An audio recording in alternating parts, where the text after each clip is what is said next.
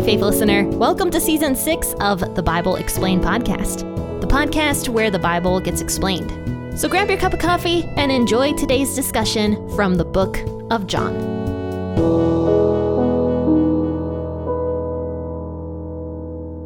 Well, faithful listeners, we are moving in to the death of Jesus. So I'm actually going to start basically right away and start talking about John chapter 18, verses 12 through 24. There's a lot to cover here, both the first denial of Peter and then also Jesus' first trial at Annas' house. So I'm going to go ahead and read this out of the WEB version, but as always, feel free to grab the version of the Bible that you like to read out of and also get that cup of coffee or that cup of tea. And let's give reverence to God's word this morning. So the detachment, the commanding officer, and the officers of the Jews seized Jesus and bound him, and led him to Annas first, for he was the father in law to Caiaphas, who was high priest that year. Now it was Caiaphas who advised the Jews that it was expedient that one man should perish for the people. Simon Peter followed Jesus, as did another disciple. Now that disciple was known to the high priest and entered in with Jesus into the court of the high priest. But Peter was standing at the door outside. So the other disciple, who was known to the high priest, went out and spoke to her who kept the door, and brought in Peter. Then the maid who kept the door said to Peter, Are you also one of this man's disciples? He said, I am not. Now the servants and the officers were standing there, having made a fire of coals, for it was cold. They were warming themselves. Peter was with them, standing and warming himself. The high priest therefore asked Jesus about his disciples and about his teaching. Jesus answered him, I spoke openly to the world. I always taught in synagogues and in the temple where the Jews always meet. I said nothing in secret. Why do you ask me? Ask those who have heard me what I said to them. Behold, they know the things which I said. When he had said this, one of the officers standing by slapped Jesus with his hand, saying, Do you answer the high priest like that? Jesus answered him, If I have spoken evil, testify of the evil. But if well, why do you beat me? Annas sent him bound to Caiaphas, the high priest. Where we left off last week, Jesus was just betrayed by Judas. And Jesus even displayed some of his glory to like all the the people that were there to arrest Jesus because the detachment that came to arrest Jesus like came with like weapons and torches. Like they were expecting to have to search for Jesus everywhere with like their torches at nighttime, you know. But of course, Jesus was waiting for them, and he was waiting for them to take him away.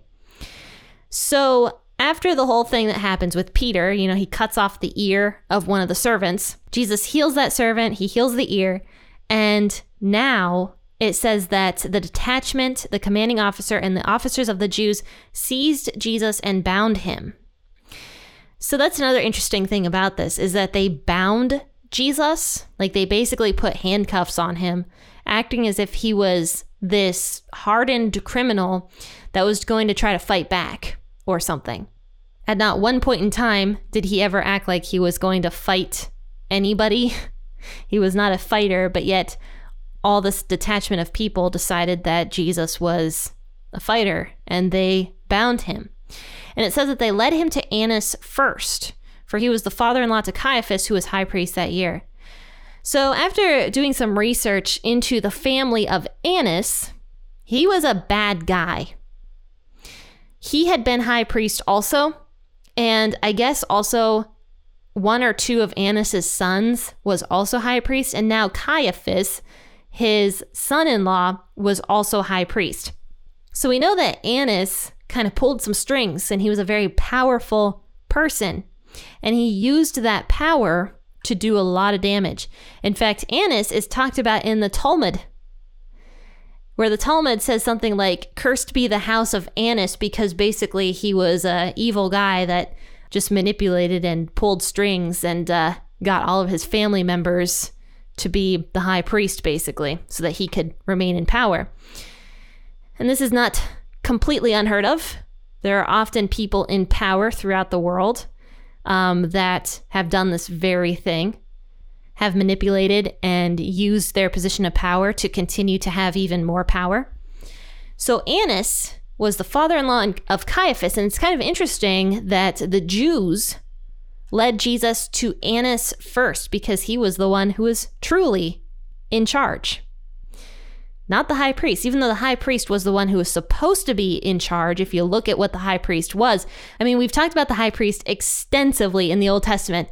The high priest was the one who directly communicated with God. The high priest was above all the other priests. So this Annas character shouldn't have had any power at all. Caiaphas really was the one who, if done biblically, should have had the uh, more important job. So that's why it's interesting that the people lead Jesus to Annas first. So now it says Caiaphas was the one who advised the Jews that it was expedient. In other words, uh, that's that's an old-fashioned word for it was good, basically, that one man should perish for the people. And why did Caiaphas say this? He said this because he was prophesying that Jesus would in fact be the one man that died for all the people. But Caiaphas had no clue that he was prophesying. Even though the high priest was basically supposed to be the prophesier. Clearly, Caiaphas uh, just was not a very good high priest. He didn't even know when he was prophesying. And he clearly did not have any other prophecies. But Caiaphas prophesied that Jesus would die for the people. But when Caiaphas said that, he had no clue. He was saying it because he wanted Jesus to die. That was it. He wanted Jesus to die because Caiaphas hated Jesus the high priest hated his God. Jesus was Yahweh. Jesus was the I am. Yahweh was the God of the Israelites. And Caiaphas, the high priest, hated Yahweh. So Caiaphas had already decided what was going to happen to Jesus.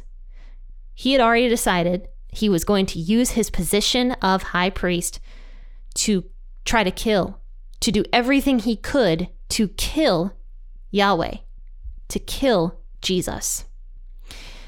So Simon Peter followed Jesus as did another disciple. So most people think that that other disciple was John because John often refers himself to um you know, the disciple that Jesus loved. Like he never gives himself a name.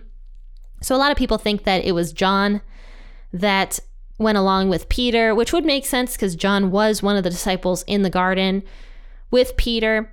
So possibly, yeah, it was John that uh, went with Peter. It says that um, that disciple was known to the high priest. So somehow, John had a relationship with Caiaphas in some way. And so I was wrong these all all these other times where I was saying that people could just go into the like outer court of the high priest, I was wrong. I guess only certain people could go into the court of the high priest and like hang out there. Now, of course, the outer courtyards were in fact meant for like the common people to go and sit down and like listen to what was happening.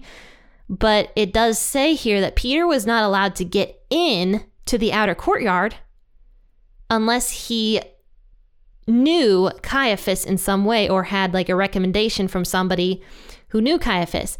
And so somehow this other disciple, whether it was John or one of the other disciples, somehow knew Caiaphas or Caiaphas knew of him. Now, if it was John, a lot of people speculate because John was like in the fishing business with his dad Zebedee, that Caiaphas got all of his fish from Zebedee. so I don't know.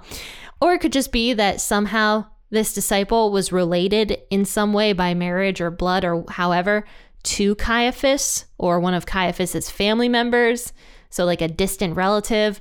It could be that this disciple in some way served Caiaphas at one point in time. I don't know. I have no clue, but somehow this disciple knew Caiaphas distantly. It says, Now that disciple was known to the high priest and entered in with Jesus into the court of the high priest. But Peter was standing at the door outside. So the other disciple who was known to the high priest went out and spoke to her who kept the door and brought and brought in Peter. So it is funny that the other disciple isn't mentioned. Maybe that was purposeful. Maybe that was purposeful because Caiaphas was not a great dude. And so in order to like protect the disciple that knew Caiaphas, the name just wasn't mentioned so that that disciple didn't have to be associated at all to Caiaphas in any way. so maybe maybe that's why the name of that other disciple was kept secret. So anyway, the maid opens the door to Peter because Peter now has a recommendation. He is allowed to go into the outer courtyard of the high priest's house. So the second the maid opens the door, basically, she says to Peter, Are you also one of this man's disciples? And he says, I am not. So the girl opens the door to Peter and she's like, "Oh, you're you're one of Jesus's disciples." And Peter, who was trying to be very brave, he was trying so hard to be very brave, was not very brave, and he says, "No, I am not Jesus's disciple." So that was the first denial of Peter. Basically, the second that young girl opens the door, Peter denies Christ right then and there.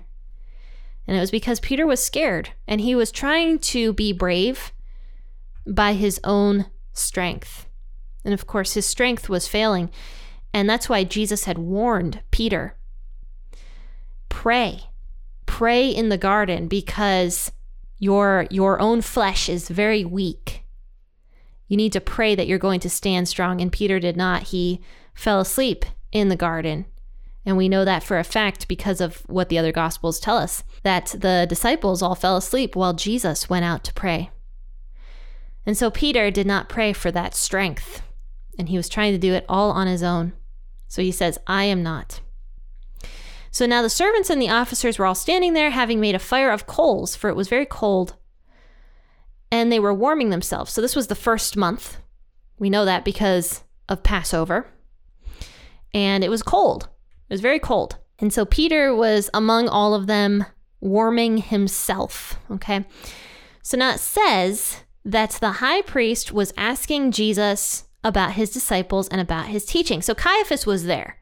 Caiaphas was there at Annas's house. And he was asking Jesus about the disciples and about the teaching.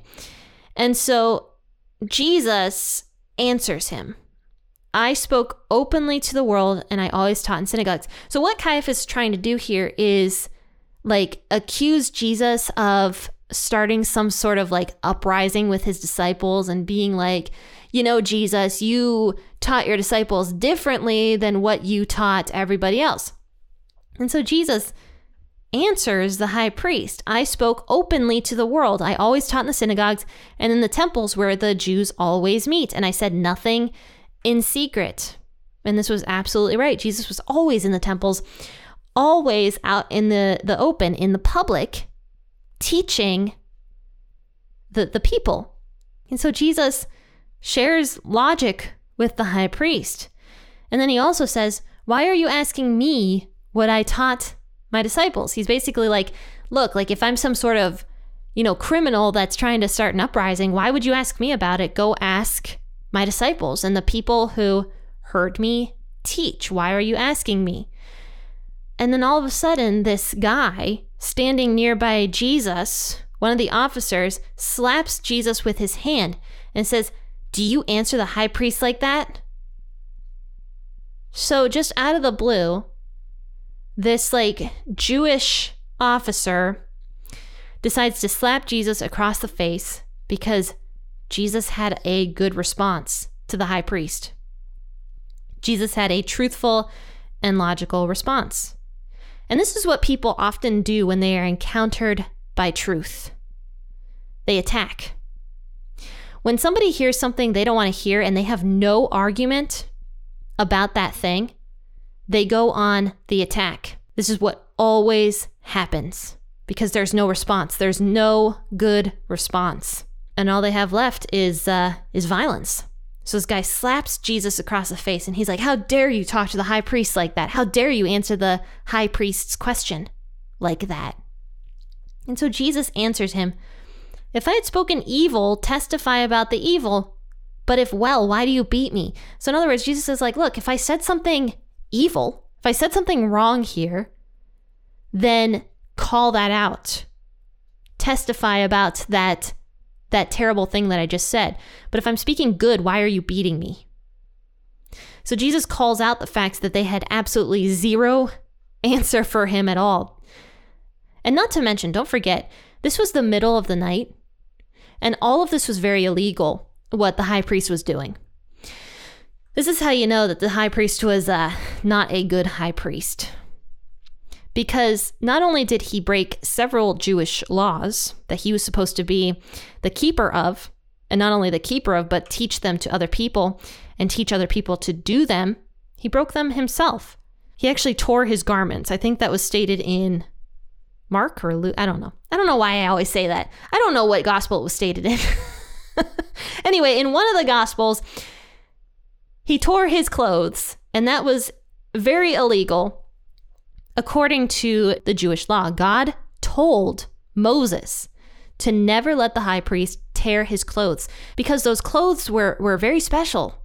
They were like super special. If you guys remember everything we talked about in Exodus, like the clothes of the high priest were so beautiful. So beautiful, and they were supposed to be super well maintained. It was to set the high priest apart as somebody holy. So, defiling the, that clothing that God gave the high priest was uh, very much against the law. But not only that, this trial completely was against Jewish law. There was never supposed to be a trial at night, ever. Because people were sleepy, they were tired, they wouldn't have good judgment. And so God says, never have a trial at night. And so, yet, here, here's the high priest having this trial at Annas's house because they were just so excited. They were so excited to finally have Jesus. They thought they got him, and they couldn't even wait to have the trial in the morning. They were just so excited to go and do evil. There's so many verses about that in the Old Testament, particularly like in Proverbs and Psalms, where it says, like, you know, people are just so excited to go and do evil. I think there's a verse in Proverbs specifically that says, like, the the foolish man like rises up out of his bed excited to go do evil for the day. I, I don't know. I'm totally paraphrasing, but there's a verse kind of like that. But that just reminds me of the priests here, the high priest and all the other priests, and then all the officials and the Sanhedrin, all these people that are there. They're just so excited. They couldn't even wait till the morning to accuse Jesus. They had to do it on Passover after a full day of work, the most important holiday other than the Day of Atonement of the Jewish calendar. They had to defile Passover to put their Lord to death. That is how evil this entire thing was. So Jesus says, You've got nothing on me, basically. If I've spoken evil, then call that out. If not, why are you beating me? So Annas sent him bound to Caiaphas, the high priest. So what that means was, even though Caiaphas was there, you know, asking Jesus questions and stuff, Annas decides to bind up Jesus all over again as if he's some sort of terrible, hardened criminal that's going to go on a rampage. And he sends him over to Caiaphas's home. And we find out from another gospel that there is a second trial that happens at Caiaphas's home. And then there's a trial that happens at Pilate's home, and then there's a trial that happens at Herod's home, and then it, it's back to Pilate again. like Jesus was being sent over all of Israel to just have like 5,000 trials against him because they needed something on Jesus. They needed something, and they got nothing. They got nothing. And we're going to talk about how Jesus ends up getting crucified because John really goes into the nitty gritty of Pontius Pilate. I think more so than any other gospel does. So I am excited to talk about Pontius Pilate and some of the things that Pilate was worried about and freaked out about regarding Jesus. So we're going to talk about all that coming up very soon. So check out Thursday's episode because we're going to finish up talking about Peter's denial, I believe, and also Pontius Pilate, where Jesus finally meets Pilate and everything that goes on there. But faithful listeners, also tune in tomorrow because we're going to discuss Joshua. Now, I am going to be doing another YouTube video And if you have not gone over to YouTube and subscribed yet, then go do that because YouTube is special. I put content on there that uh, I do not put on the podcast. So if you want to hear more from me or P40 Ministries or you know the interviews I've been doing, then please go over to YouTube and subscribe. That is all linked in the description of the podcast episode. Well, faithful listeners, I really hope you have a great rest of your Tuesday. I will see you tomorrow for an episode out of Joshua. Until then, happy listening and God bless. Thank you.